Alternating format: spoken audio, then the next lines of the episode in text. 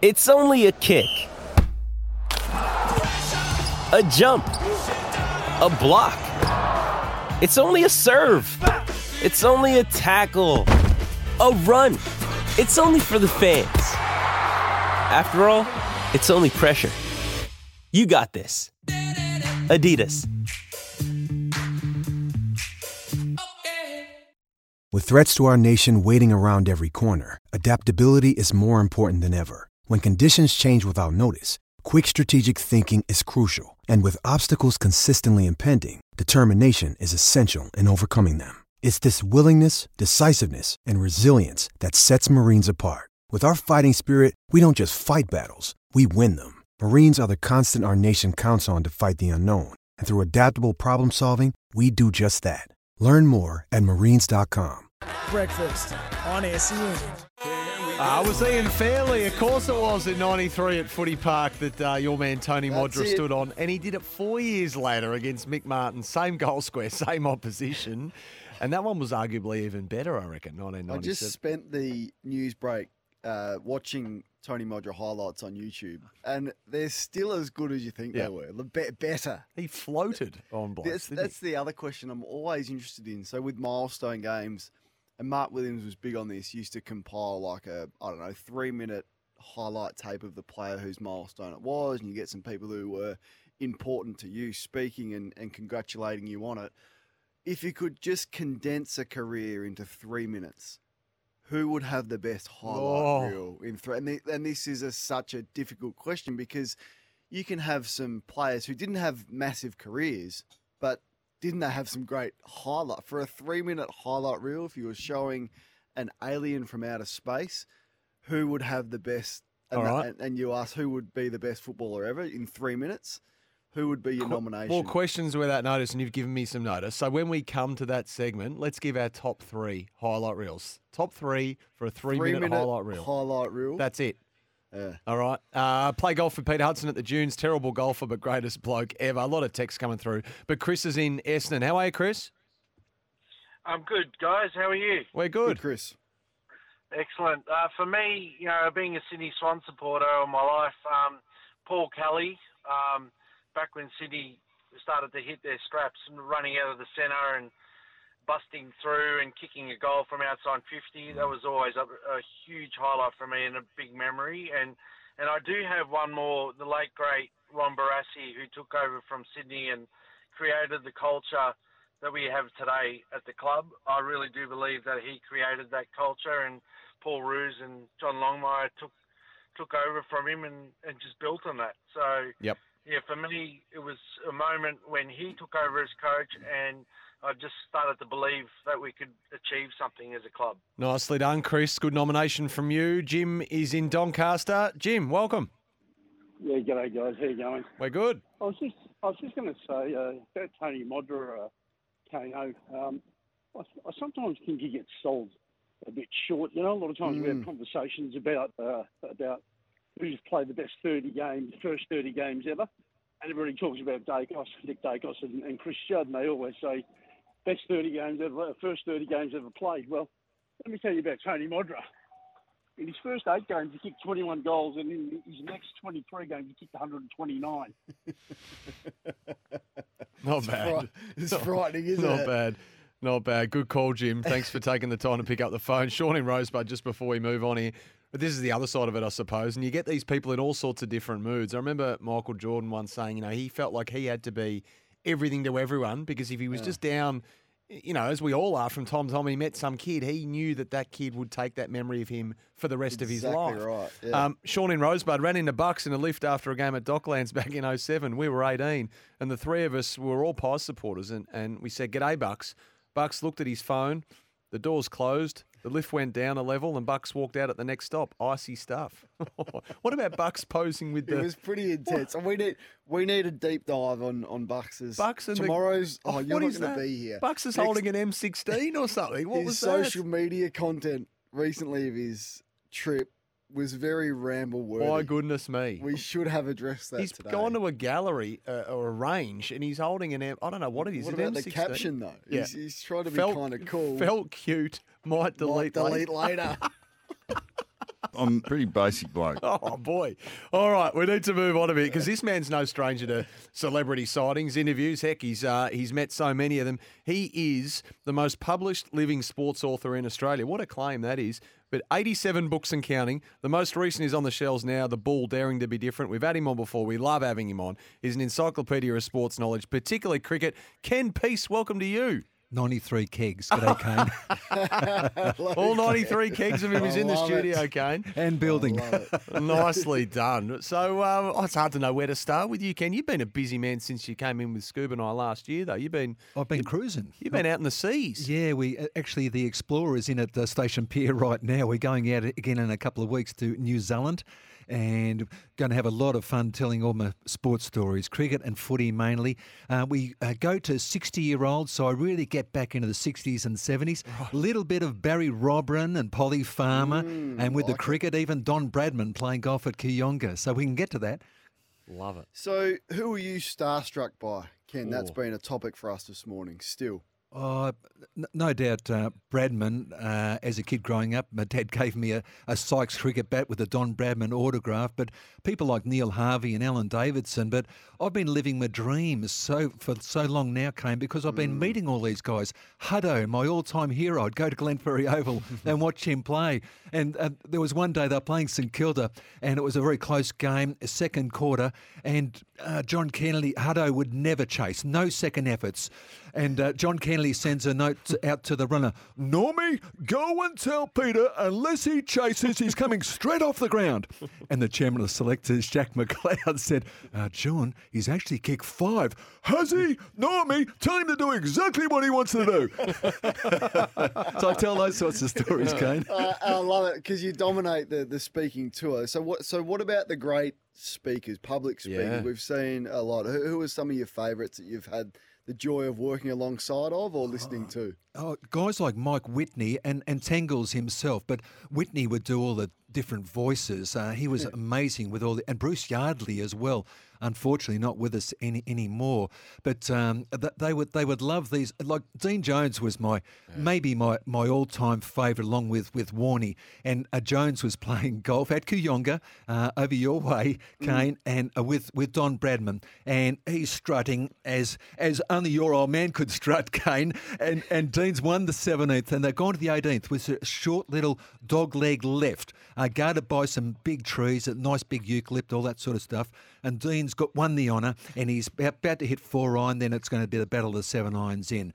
And Don Bradman uh, said to him just as he was about to swing, "You know, you know, Sonny, when I was your age, he had this funny little squeaky voice. Though.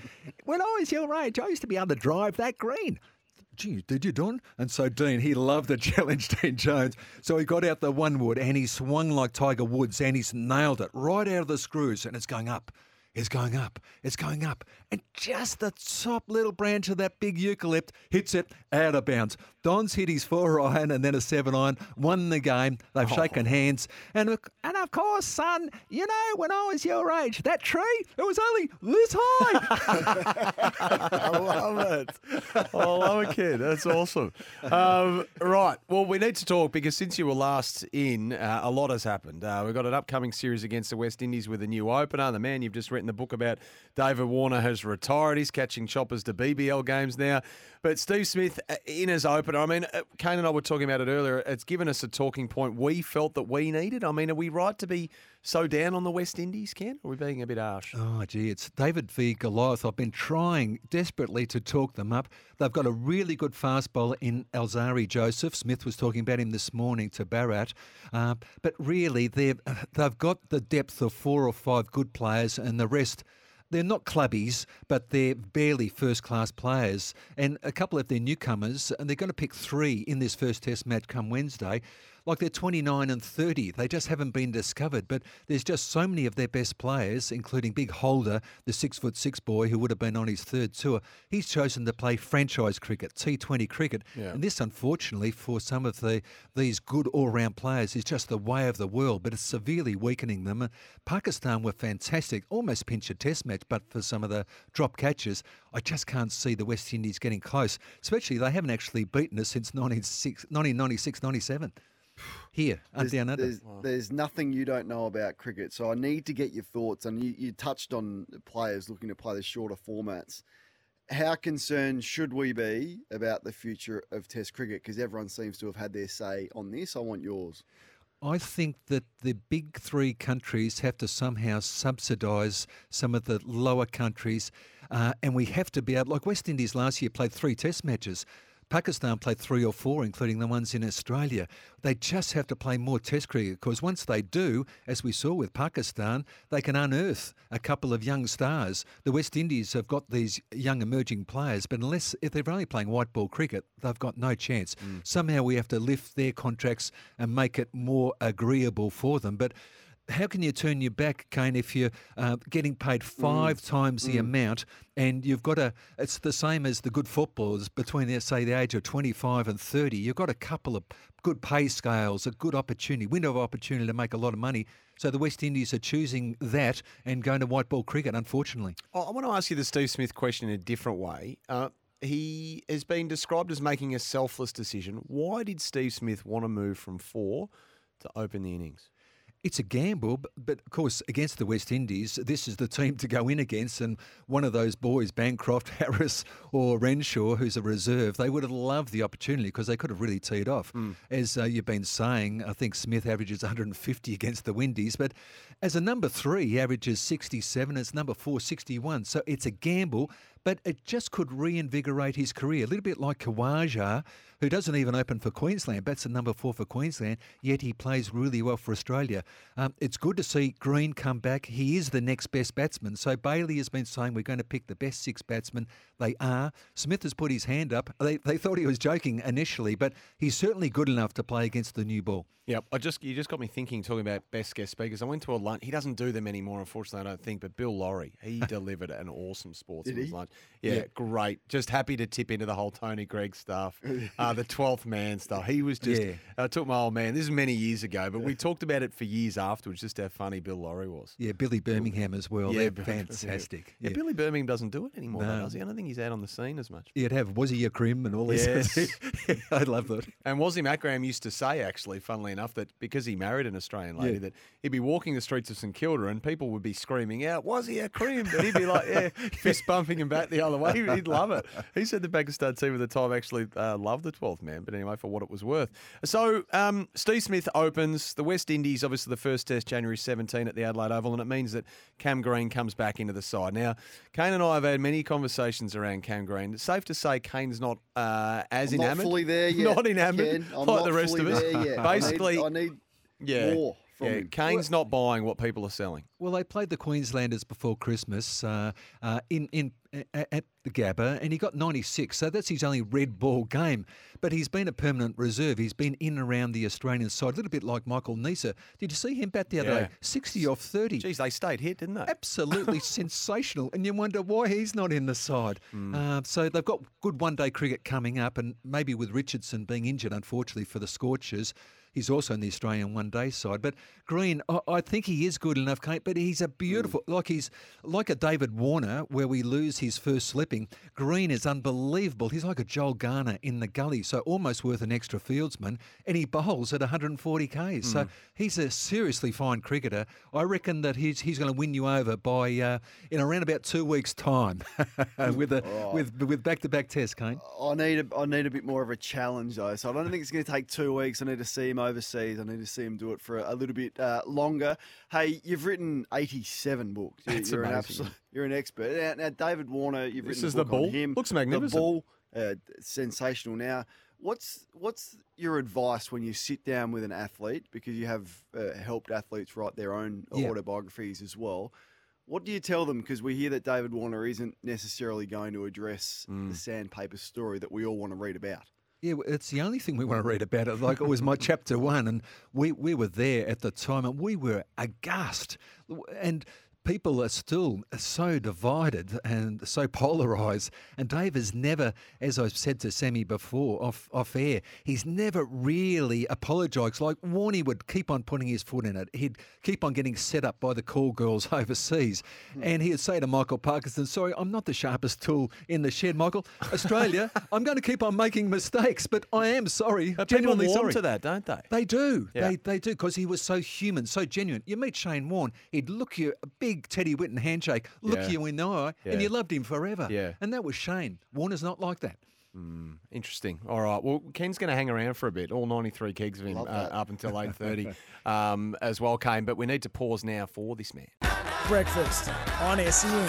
Celebrity sightings, Kane Cornes, as uh, Ken Piesse remains uh, with us uh, from footballers of yesteryear. Me and a mate did a tour of the Giants training facility a few years ago, and we ran into Mummy in a corridor. Hopefully, not like Mitch Duncan ran into Mummy. Couldn't believe how big he was. My mate asked for his autograph while I just stood there speechless, couldn't say a word. So uh, keep those texts coming through. My family, my fairly new next door neighbour, knowing I'm an ardent cat fan, asked me to come over for a few minutes. When I got there, he had his good mate Gary Ablett Senior there. My chin um, hit the floor, and Gary asked me to have a glass of red with him. Coming through off the text. Hard on the top three highlight reels Oh, of yeah. players Gotta who've got the be- best three minutes. Uh, Rioli, Ken- Rioli. Yeah, Kenny, what do you think? He's definitely so. For you, what would it be if you condense a player's career into three minutes of their best stuff? Who's on Um, top? I'm a Hawthorn man, Kane. So Peter Knights used to take Mark of the Year every week, 1969-70 for the Hawks. But little Rioli, he's Dermot's favourite as well. In that 2008 grand final, uh, Hawthorn had no right to be able to, to, to win it, and he was just dynamic, along with the fat man's Chewy Jew. Mm, yeah, mm, I reckon Amazing. Jeremy Howe would have to be in a conversation as well about three minute Got highlight him. reels. Oh, I've got He'd have- three. Yeah, he's. I reckon he's just about in mine as well. But anyway, he's, I've the got. greatest, he's the greatest high flyer the game's ever seen. Well, Jeremy. consistently. Consistently the greatest. Now, maybe not the best. Well, I don't know. I think he's the best high flyer we've seen. I know that's a big statement. and We've had some great ones, but am shattered. the guy does it every two weeks. Well, there's a fella in the 30s called Bob Pratt, and I asked Laurie Nash, who was just about the greatest player of all time, what was Bobby Pratt like, uh, LJ? And he said, I never saw him. He was always just fly. I'd only see the tops of the bottoms of his footy boots. He was flying that high over the top of me. So Bobby Pratt, he was only 5'10", but he could fly in the 30s. Absolute talents. What about for cricketers, Ken? Like who aesthetically is, has the best highlights reel? If you could condense their career into Oh. three minutes. Um, go to Mark Waugh's test match in Adelaide when he's hit three, one of his first balls. I think Robin Smith was at short leg. He was a mate of his from county cricket. He just said to him before he faced the first ball, release the handbrake, champ. And he hit the first three uh, straight down the ground at Adelaide Oval.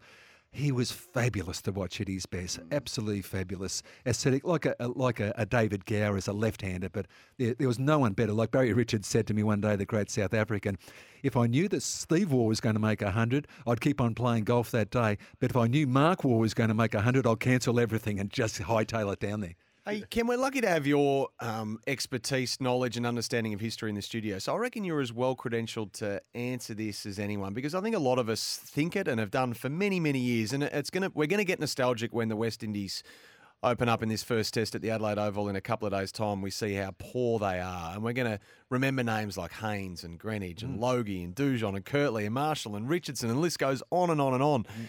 Why is it that the West Indies haven't been able to um, continue the good times? In fact, far from it. They've fallen off the cliff in the longest format. Are they still? You've been there many times. Are they playing cricket there? Are they playing basketball? Are they? Is it the shorter format of the game? What is happening to West Indian cricket? Well, if you go to Barbados, you'll have a corner block uh, unmade. They'll still have a turf wicket on the corner block, and the kids will be playing there. They still love cricket. They with still passion. play? Absolutely, absolutely, they do. But just you get five times the amount of money to go to a T20 franchise, and so we've got the T20 World Championship upcoming in the USA and the West Indies, and so that's going to really uh, catch the passion yet again. So the best cricketers are going to white ball cricket. They're just not playing red ball cricket much at all, unfortunately. Right, and they've had success in that format, of course. So Yeah, yeah. the money's just too good to refuse. Absolutely, yeah. Yeah, right. Because okay. as we discussed off here, like they're living in sheds. That's a third world country. They've got no money, and the players will send money back to their parents so Hmm. they can move to a nicer area. These sorts of things. I've got a million questions for you, and we're not going to have time to get through them all. But uh, as I said, you've written 87 books. It's summer, people are lying at the beach or by the pool, Yes. hopefully, looking for a book to read. What is the one must read sporting book? Not, not necessarily one that you've written, but one that you rate really highly that we must read. Well, Andre Agassi is in town for the Open, and that mm, is sensational. And I guarantee it, if you pick it up, you'll still be in the same spot three hours, four hours later reading it. It is the best sports book I've ever written. Andre Right. Yeah, his autobiography. Yeah, that is a cracker. I'd concur with that, of course. Uh, absolutely. Uh, Ken, it's been awesome coming in, mate. Good luck back on the seas when you get uh, back to those cruise ships out to New Zealand. You've got one more, I think you got one more Don Bradman story you wanted to share. Oh, us, good. we got time. So good. Uh, Bradman, the royalty. And so every touring team wanted to meet the king, the king of cricket in Australia. And the West Indies are lined up. It's actually the day that Jones got 216 and Big Merv made 73. And he got pummeled by all the West Indian fast bowlers. Patrick Patterson is playing. And Patrick is at the end of the line. And Bradman is shaking hands, being introduced to all the boys. Uh, Hey, said Patrick to Don, you only a little guy. I would have knocked your block off. Well, you, you didn't do too well today, Patrick. He said, You couldn't even get Merv Hughes out. Okay, okay. What are you averaging against me, Patrick Patterson, the fastest bowler in the world? Oh, you know, maybe 55, 56. Only 55 or 56? Well, I am 73 years old, you know. like now. I love it. Kenny, magnificent to have you in, mate. Good to talk. My pleasure, mate. All Keep the best. peace. Let's do it again there. How good. Uh, really good. Let's get let's get into the newsroom. Uh, on the other side, uh, we'll have a bit more. Brian, sit tight in Chelsea Heights. We'll get to you in a moment.